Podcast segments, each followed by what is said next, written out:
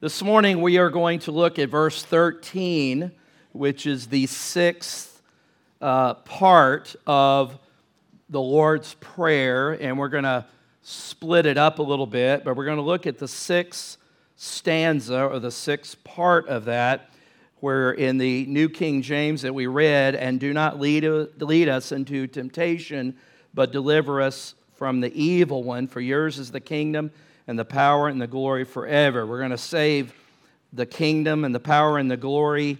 We're going to uh, save that for another Sunday. But this morning we want to look at the first part of that verse, verse 13. Do you realize that the Bible is a book of conflict? You ever thought about that? I mean, people would say, oh, the Bible is a book of peace, and certainly it is about peace because the central part of Scripture is the peacemaker, right? Jesus. But think with me that the Bible is a book of conflict. I mean, you're not even into the third chapter in the book of Genesis, and there's already rebellion and conflict in the new creation. You don't have to read very far. Third chapter conflict, rebellion. In this perfect paradise that God had made and his unique image bearers, male, female, that he put in there, there's conflict and rebellion against this creator. And then when you read chapter 4, the next chapter, you have the offspring of these two image bearers and the first murder is committed. We're not even in, we're just in chapter four, and there's already great conflict. Now, if you really want to be technical, you can even go back before creation. And the Bible tells us in different uh, areas, Isaiah 14, that speaks about Satan's rebellion in the heavens. Revelation 12, 3 through 4 suggests that a third of the angels rebelled with him. It doesn't say that, but it's implied, and many people uh, consider that a passage that would suggest that. But nevertheless, many fallen angels rebelled with Lucifer in the heavens before creation ever took place. So there is a lot of conflict, not only in the Bible, but really in God's work. Think about when Jesus began his ministry. Matthew chapter 4, it's a passage always, Luke 4 is a parallel, but in Matthew chapter 4, after Jesus was baptized, the Bible says that the Spirit, that's the Holy Spirit, led Jesus into the wilderness where Jesus would face conflict, that Jesus would face actual conflict with Satan himself. So the Bible has a lot to say about conflict. Even the ministry of Jesus came, if you will, to create conflict. Remember when Jesus said that you follow me and brother will be turned against brother and son against father, mothers. In other words, he wasn't advocating tearing up families, but there's conflict when you align yourself with Christ. Remember what the Bible says about Jesus' ministry in 1 John 3 8. John the Apostle, and when we covered 1 John, we talked about this. He who sins is of the devil, for the devil has sinned from the beginning, and here it is. For this purpose, the Son of God was manifested or revealed that he, Jesus, might do what? Destroy the works of the devil. Jesus came to provoke a conflict against the enemy. So when we come to the sixth petition, lead us not into temptation, but deliver us from the evil one. This is a petition in the Lord's Prayer that deals with conflict on the believer's part. Uh, you might say, as certainly would be appropriate, is that this deals with what we often refer to as spiritual warfare. How many of you know what I'm talking about, spiritual warfare? You may not know what I'm talking about, but you probably lived some spiritual warfare recently. All right, if you are a Christian and you're in this earth, you face conflict, you face spiritual warfare. And the Bible addresses that here in the Lord's Prayer. And so, here in the Lord's Prayer, where it says, Lead us not into temptation, we'll talk about that. I like a quote Tony Evans made where he said, It's asking God to keep you from getting into situations that, det- that detour you from the kingdom road. Asking God to keep you from getting into situations that keep you off the kingdom highway. We don't need exits off the kingdom pathway of God's purpose and God's will. Now, let me give a few words of explanation before we look at our outline here this morning. and one of the things that when we look at this petition, I don't know if you could go to Matthew 6:13. I'm not sure where I have it. And there you go. Just leave that there for a minute. This is a prayer of protection. The last stanza is the longest of the Lord's Prayer, verse 13. And Jesus tells us that we should pray uh, to the Lord to not lead us or allow us to be put in those situations of conflict or temptation or sinful situations, but deliver us from evil. Some might would read this and think, well, wait a minute, is that suggesting that God leads us to do something that's wrong? Is God leading me to commit sin? No, and we'll, we'll look at that, we'll unpack that in just a minute. But again, it's a request for divine protection in the midst of a fallen world that's bombarding and attacking us with evil every day. If you're not aware that we live in a fallen world in which evil is attacking at a greater number than probably any generation, then you're living somewhere under a rock. You're not really here. We're going to check your pulse before you leave. From the time, and again, I'm talking, this is a this is a prayer that Jesus teaches to his disciples. All right, so principles in this are aspects that his followers, his disciples, pray and believe God for. And so as a believer, the reality is is that from the time that you wake up from the time that you wake up to the time that you go to bed at night and even while you're sleeping, some of you can testify to what you think is insomnia sometimes is a torment in the night. That you are in spiritual attack or spiritual danger, if you will. Now, we always have to be careful that we're not going to one extreme or the other, and we'll look at that in just a minute. But the Bible says that this entire world system, this cosmos, not talking about the scientific cosmos, but the, the world that uses the term that speaks of the influence of the world is influencing us to move away from God every second. And so the enemy is very pointed in his attack, not only in keeping those who reject him, keeping them in a place of rejection, but also to believers that he ultimately can't eternally touch, but yet he can torment and attack us in various points in our life. And we pray, and we better pray, to our Father who art in heaven, protect us from the evil one. I need that. You need that. Now, not to impress you with Greek, but it is worthwhile to point out that the word, you know, the New Testament was written in the Greek.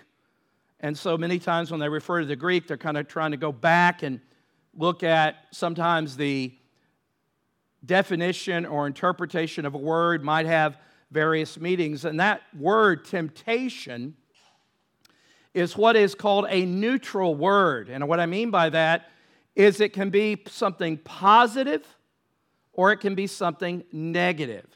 Your Bible might have the translation where it uses the word trials. And that's the interpreter trying to tip the scales a little bit to interpret that uh, it's speaking about trials. And that's probably accurate too, but it's trials and temptations both can fit. Uh, negatively, temptation is temptation to do that which is sinful, to do that which is evil. Trials is something positive that the Lord allows us to go through to test us, to strengthen our faith. You remember what James says in James 1? Count it all joy when you go through various what? Trials, because you know that those trials strengthen and build your faith. When something is tested, it reflects what is weak, what needs to be worked on. Testing, contrary to what we may have thought when we were in school, I hated tests. Some of you, if you're like me, I was a bad test taker. I would literally forget everything the minute I opened that page and saw the first question. I would go into an internal panic like, I don't know any of this. And I'd kind of calm, but, it, but I hated that. I, but it reveals, in its positive sense, a lack of what I don't know, okay? But in a negative sense, temptations are meant to push us or drive us to do something that is outside or not consistent with the will of God. For example, if you go to the gym to lift weights, and you can see I do that daily, um, that if you go to lift weights and you're under that heavy burden of weightlifting and you're lifting those weights, and it's a heavy weight and it's causing pain and pressure, that's a positive use of lifting those weights. That's positive. You're in pain, but it's positive because you're reaping the benefit of it. But if somebody took one of those heavy weights and threw it at you and hurt you, that would be a negative use of that weight. You with me? And so uh, the pain from that kind of weight would be different because it came from a different source and it has a different purpose. One, trials are meant to develop you and part of the sanctifying work that God does in our life, and the other is meant to harm you. And there's a difference between God's trials and the devil's temptations. God wants to develop us. We are sanctified, but we are being sanctified. Sanctified is just one of those Bible words that speaks about the application of the gospel that is marking us and separating us more and more to be Christ like. But Satan, he's throwing all the evil he can our way to destroy us. In fact, that's what Jesus called him, that he is a destroyer. And the interesting thing is, if you think about it, in the sovereignty of God, which keeps everything in perfect balance, that even those weights, if you will, that are thrown at you by the devil to destroy you and attack you, do you realize that God is bigger than the bad? That God can take that which is thrown at you to harm you and use it for good and His purposes? You ever heard of Joseph in the Bible? What you meant for evil? What? God supersedes because God is an ultimate sovereign control.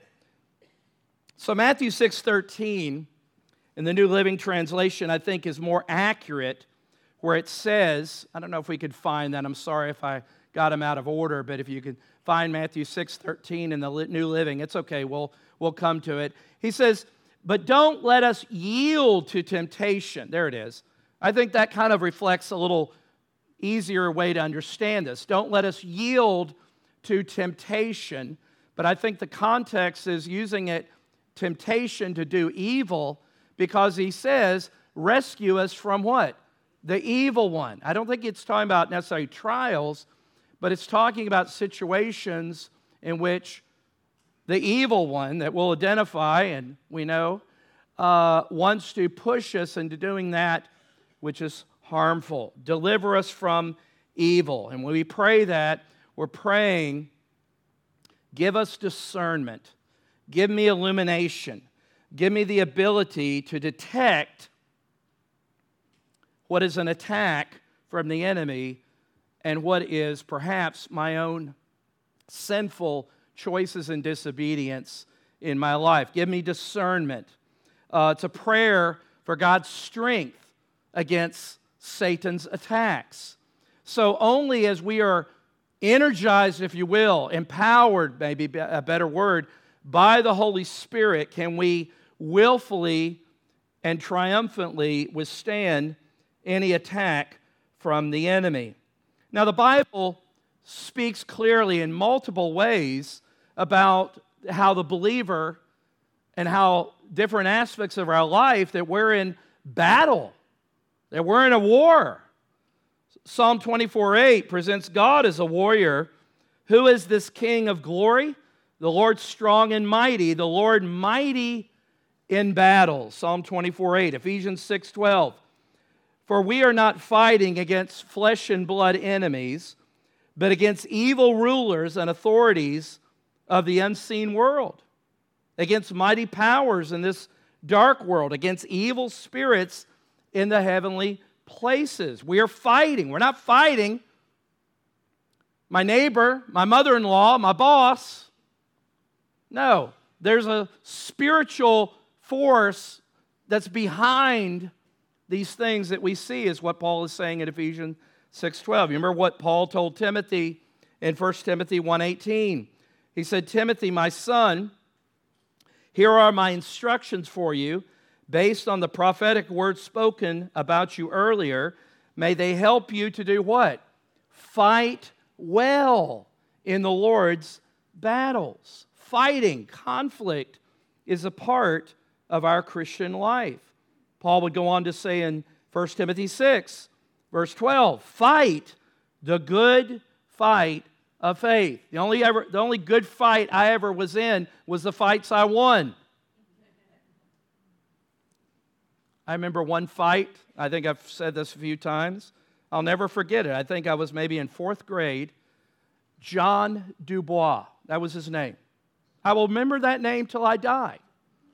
And I harassed John just like kids do. They're stupid, right? Brain stems aren't all, you know, there, and cells and whatever. And John Dubois just had his fill of Tim Campbell's harassment. And finally, he turned around and planted his fist through my head. Now, you know, when you get hit like that, you got to act cool. Even though your eyes are watering, you can't see, you know, and you know the weird thing about guys when they get in conflict and fight? They usually become pals. Women don't tend to do that. Just saying, I'm being a little Dr. Phil here. But, but guys can get into conflict and go out and have a beer two days later and be pals.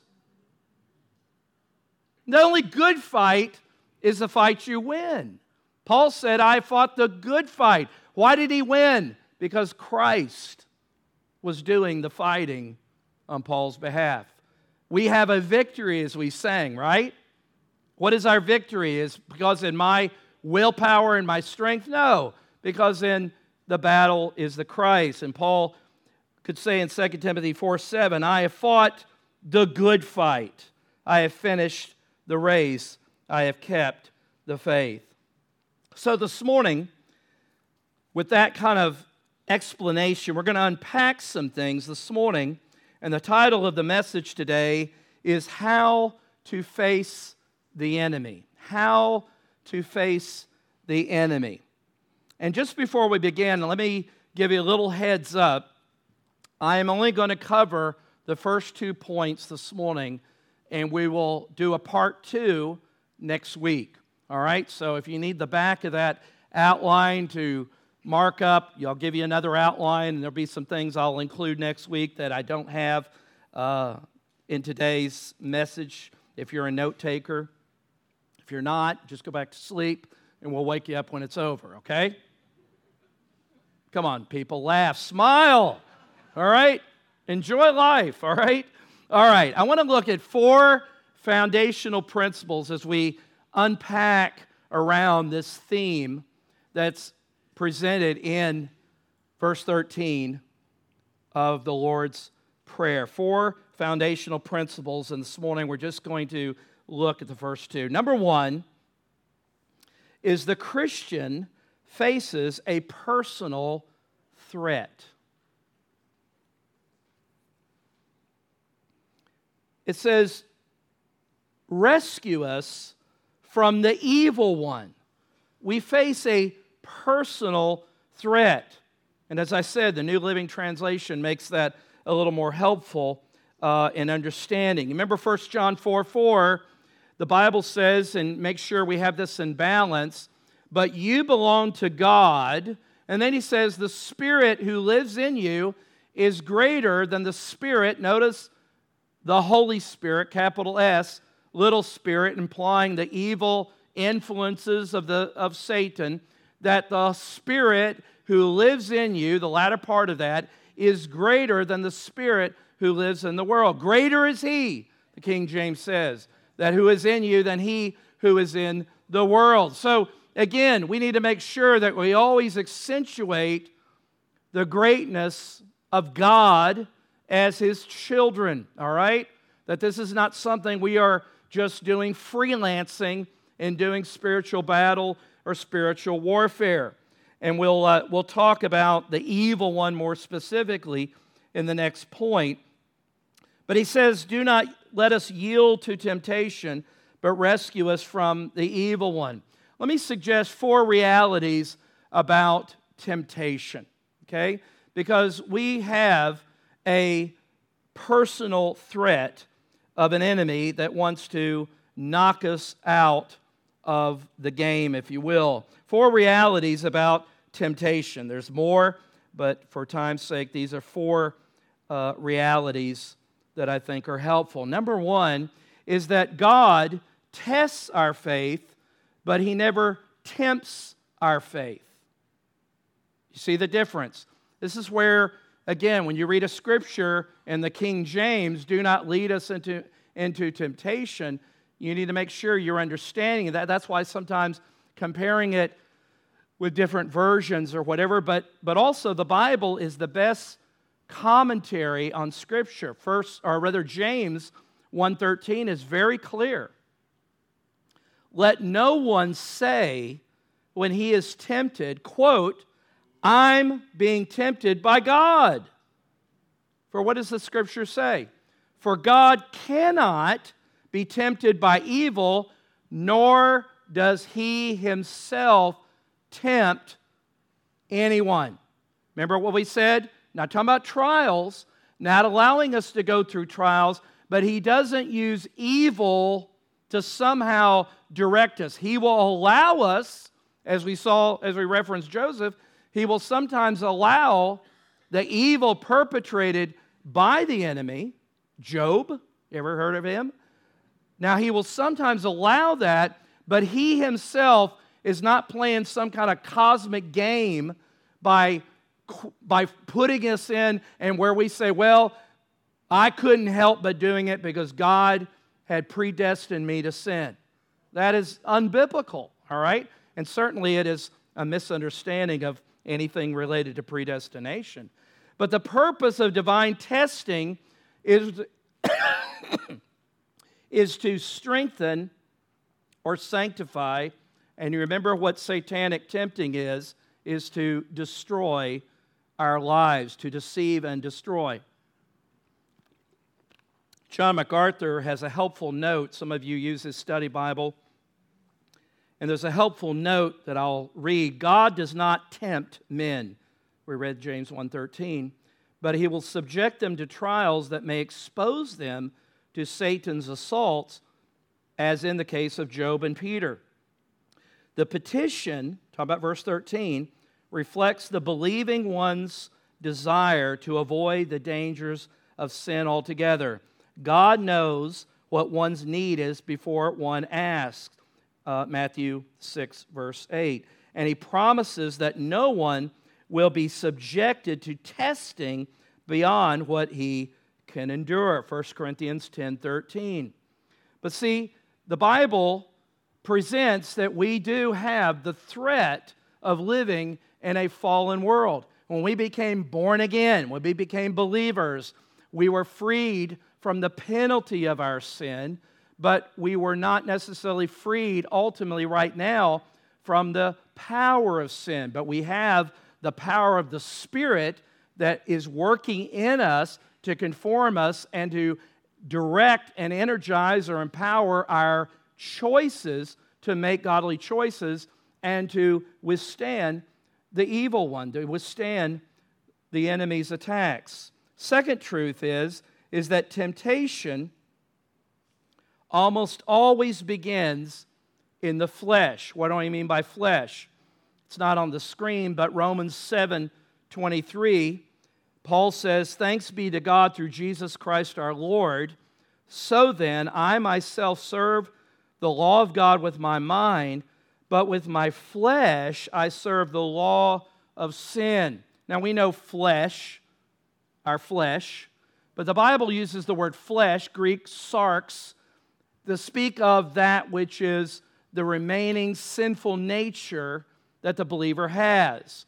And so temptation always begins by my sinful desires or cravings that are apart from the purpose and will of God. Give you an example. We quoted James 1:13. Look at James 1:14. James 1:14. But each one is tempted. Remember he just got through saying, don't blame God for your sin. Next verse, verse 14. But each one individually is, is tempted when he or she is drawn away. How? By his own desires and enticed. None of this the devil made me do it.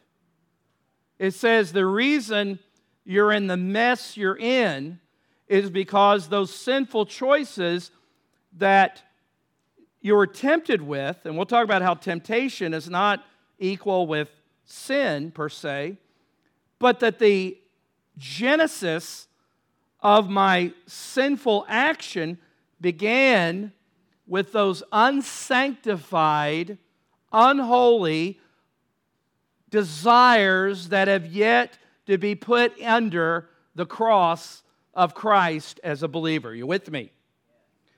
So we're not blaming God, but it says, but each one, when they're drawn away by their own desires, is enticed. You see, our flesh, our sinful nature, sets fire to sinful actions and choices that we make.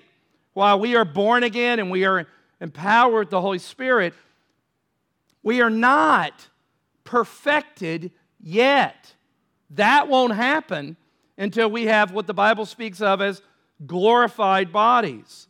See, we are battling the power of sin, but one day with a new body, we will be freed and enjoying and be freed from the presence of sin.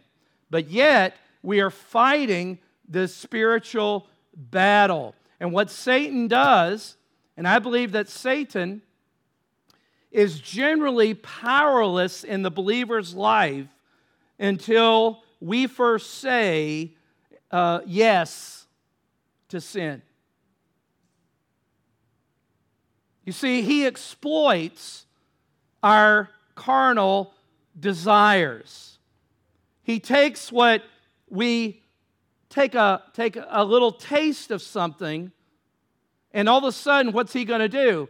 Because of our fallen nature, he's going to energize that choice and make that which is deathly very appealing. You heard the preacher say that sin will always take you further than you wanted to go, make you pay more than you wanted to pay, and make you stay longer than you wanted to stay. Paul says in Ephesians 4, an example of this, verse 26 and 27 and don't sin by letting anger control you. Some of you need to understand that verse because your anger controls you. He says, Don't let the sun go down while you're still angry, comma, for anger does what? Gives a foothold to the devil.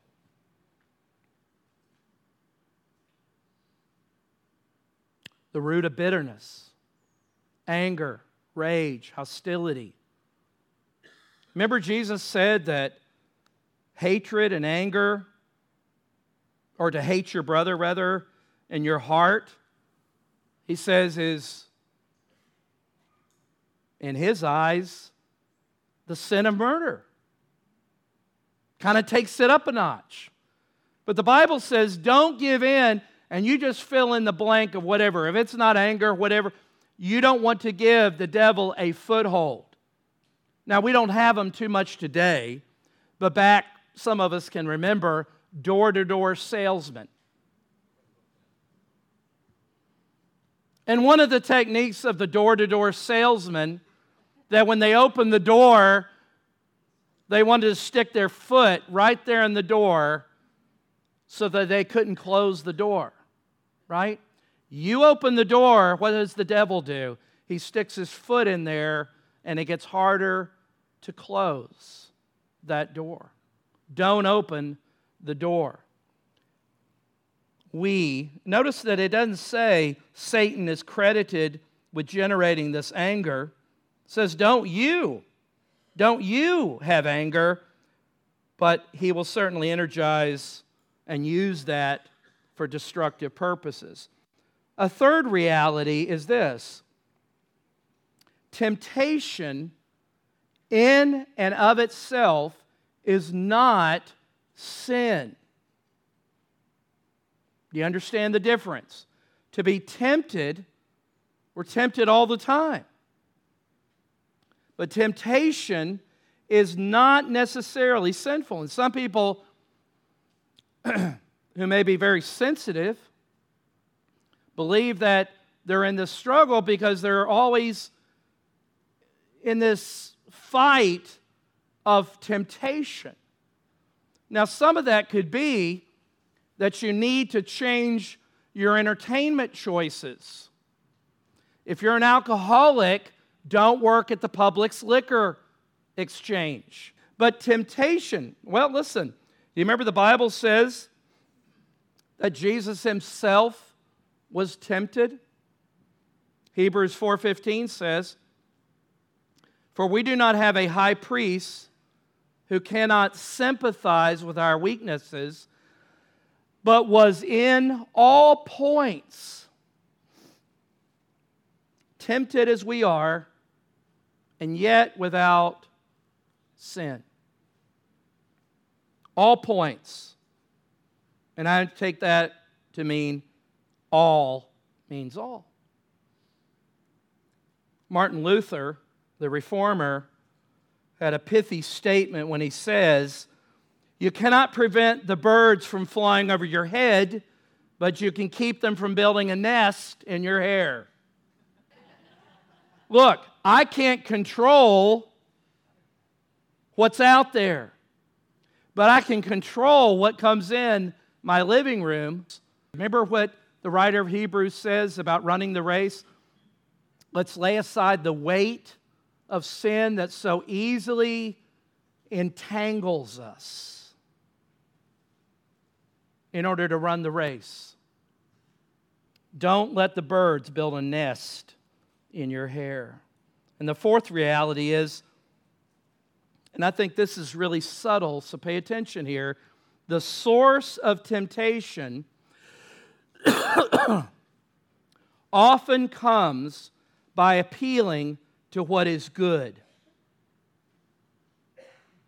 Let me explain it. In fact, I think I have a statement on the screen.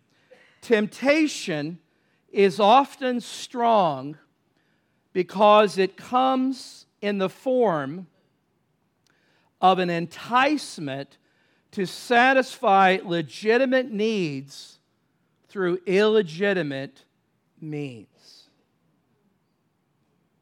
You see that? Satan's strategy, for example, remember, he doesn't have any new, new tricks.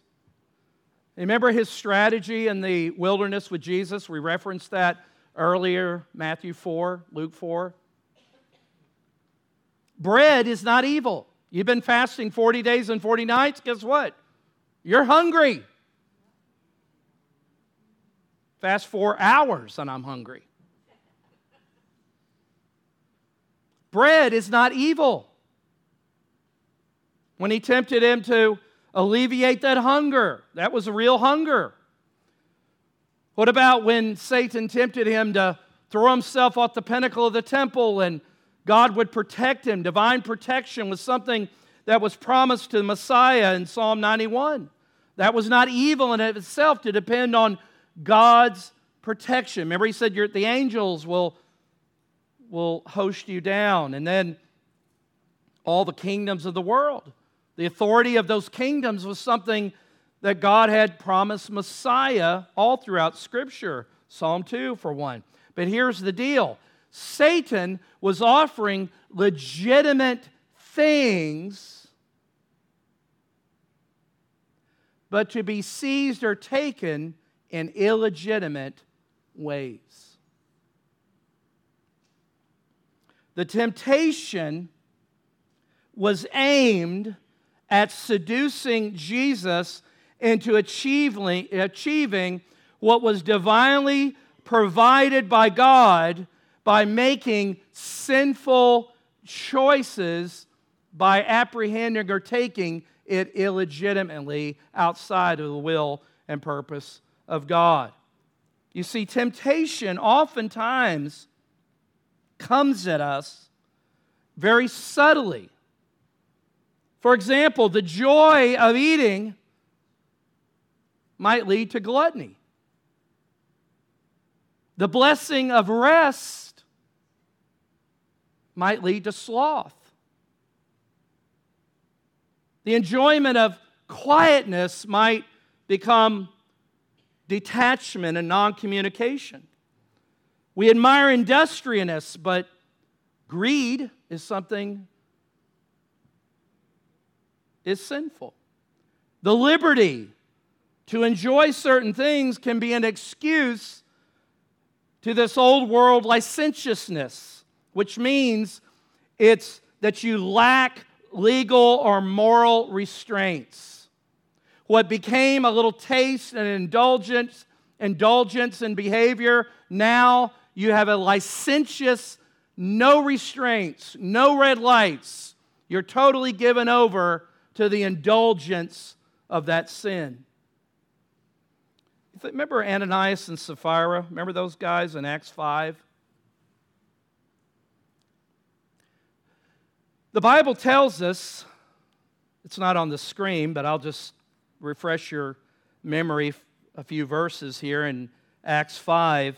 But a certain man named Ananias with Sapphira, his wife, sold a possession. The implication may be a possession of land.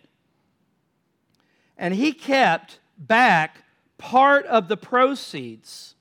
His wife, also being aware of it, and they brought a certain part and laid it at the apostles' feet. And the implication was they had sold this and they were now giving all of the proceeds to the work of God. But that wasn't true. They were hypocritical. They were saying one thing but doing something else. They kept part of it back. But Peter said to Ananias, listen to this, why has Satan filled your heart to lie to the Holy Spirit? You have not lied to men, but you've lied to God. If you're not aware of what happened to them, you can read that for your daily devotions tomorrow. You see, the Christian faces a personal threat against sin. But let me go to the second one. The second part of this that we'll look at this morning is that a Christian faces a particular target. A particular target. Not that they're a particular target, but we face a particular target. It says, But rescue us, the verse 13, rescue us from the evil one. 1 Peter 5 8 says, Stay alert, watch out for your great enemy, who? The devil. He prowls around like, he's not the lion of Judah, he prowls around like a roaring lion looking for someone to devour. You see, the, the, the, the law of the jungle is to find the weakest prey and to attack, to devour. We see his identity as the devil. Now, in case you're a little confused on this, the devil does not wear a little red tights and have a pitchfork. We have a cartoonish way that we have imagined the devil. He's not a fictional character of fables. He doesn't jump out in the middle of the mall and says, I'm the devil. He doesn't do that. He's crafty and he's subtle. And this cartoonish way that we have oftentimes described the enemy, C.S. Lewis points out that it actually serves for us to, as long as we see him as a comedic character devil, that it kind of perpetuates the idea that the devil doesn't really exist. In fact, there's a quote I'll have on the screen. He says this in his famous book, The Screwtape Letters, which is about spiritual warfare, and it's a book about writing from a senior devil to his nephew of how to attack a Christian. It's literature, it's very creative. And if you're not familiar with C.S. Lewis, that's an excellent book to begin reading. But notice what he says. I don't know if you can read this up there. He says, C.S. Lewis says this the fact that devils are predominantly comic figures in the modern imagination will help you. Now, this is Screwtape writing to, or, or um, the senior devil writing to his nephew. So he's giving devilish advice. You with me? All right. The fact that devils are predominantly comic figures in the modern imagination will help you. If any faint suspicion of your existence begins, mean your existence as a demon, begins to arise in his mind, the Christian's, the one that he's working on, suggests to him a picture of something in red tights and persuade him that since he cannot believe in that, it's an old textbook method of confusing them. He therefore cannot believe in you. As long as you think that the devil is just the things of myth and comics, then certainly you've fallen into the trap where we often do. We accentuate Satan to the point that we overemphasize, and there are, unfortunately, Christians have been teaching on spiritual warfare where everything's a devil. You sneeze, you got a devil. You're sick, you got a devil. Everything's a demon. And what we tend to do, we just think, oh, these people are nuts. But what often happens is we go to the other extreme as if none of this is real. You know what Jesus I've already mentioned Matthew 4, I won't go through it again. But Jesus encountered a real devil. He encountered Satan firsthand. You and I probably will never encounter Satan. You see, Satan, the Bible tells us, is a created being. He does not possess attributes of the Creator God, meaning he is not omnipresent. He cannot be everywhere at once. He can't be messing with me and messing at your house at the same time. You with me? We have this picture that God is on one side and this demonic Darth Vader darkness is on the evil uh, on the other side. I've even seen paintings where it has this somehow this angelic being across this chess uh, table of the globe and this demon on the other side as though God and Satan are equal. They are not equal.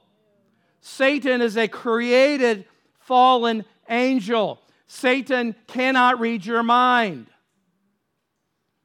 He can only get information by what you what you say. And that's why words are important. He does not have all knowledge. You see, he is able to quote scripture. Remember, in one sense, when he did that with Eve, he quoted the word of God, he did it incorrectly. He quoted scripture incorrectly to Jesus in Matthew 4. Even though he knows the written page, he does not have understanding. You know why he does not have understanding? Because he does not have the Holy Spirit to give him understanding. He's smart, but he ain't that smart.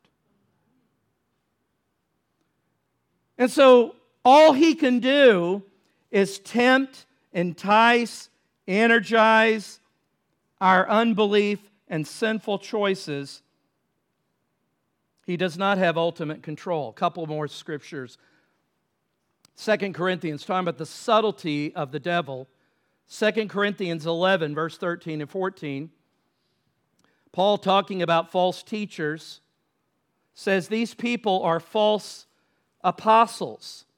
They are deceitful workers who disguise themselves as apostles of Christ. Talking about people in the day of Corinth that were pretending to be godly teachers sent from the apostles, but were not.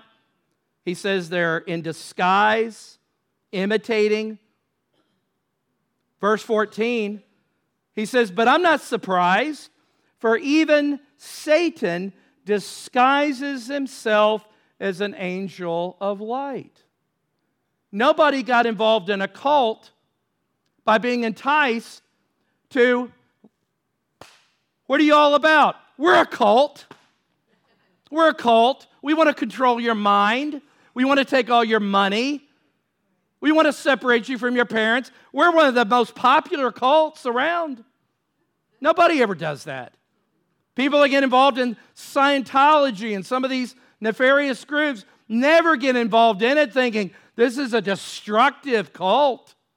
No. They get involved in it. Why? Because they have something that they perceive that this group or teaching can help them with. That's why they do it. And before they get involved, after they get the bite, what happens? Satan presents himself as an angel of light. What is light? Light's good, right? But he's not an angel of light. He's not good. In fact, verse 15 says, So it is no wonder that his servants, meaning the false teachers, also disguise themselves as servants of righteousness disguise themselves, for in the end they will get the punishment their wicked deeds deserve. When we looked at 1 John, you remember 1 John 2:18, little children, it is the last hour, and as you have heard that the antichrist is coming. Notice capital A. There is a future man of sin identified as the Antichrist that the Bible speaks of. But then he says, even now, many Antichrists, little a, people that are anti Christ, anti the gospel, have come by which we know that it is the last hour. 2 John 7 For many deceivers have gone out into the world who do not confess Jesus Christ is coming in the flesh. This is a deceiver and an antichrist. There are false teachers, and they, they are energized by Satan himself. But we are praying that he would deliver us from the evil one. Satan is the target. We're not the target. Satan, the Bible presents, because of the cross, is defeated. We have the victory. The victory has not been totally consummated as it will be when Jesus returns. But as of yet, we are not the target. Satan is the target, okay? Jesus said in Matthew 16, 18, He said, And I say to you, Peter, on this rock. And he wasn't talking about Peter. Peter wasn't the first pope. On this rock, your rock of confession that he just said, Thou art the Christ, the Son of the living God. On that confession, on the solidity of that rock solid confession, I will build my church, and the gates of Hades, or the power of death, literally, cannot stand against it. The New Living Translation says, it is powerless. And you see, that is a, in the Greek, that is an offensive term. I don't mean offended like you made me mad. I mean offensive, like you have defense and offense. Meaning that as the kingdom of God grows, as the purposes of God, and God answers the prayer, not Father, on earth as it is in heaven, as that takes place in my life, my family, my culture, that the gates of hell will not be able to stand against the force of the kingdom of God overrunning it and overtaking it. It'll just get crushed in the advancement of the purpose of God. Tony Evans says this, and I'll close. He says, similarly, the church of the Lord Jesus is to adopt the agenda of its heavenly king and enact it on earth. Hell's attempt to stop the church's progress in history, hell's attempt to stop the church's progress in history is thwarted as the church executes heaven's authority on earth, on earth as it is in heaven. The Christian faces a personal threat, and the Christian faces a particular target. Next week, we'll look at the latter two as we continue to unpack this.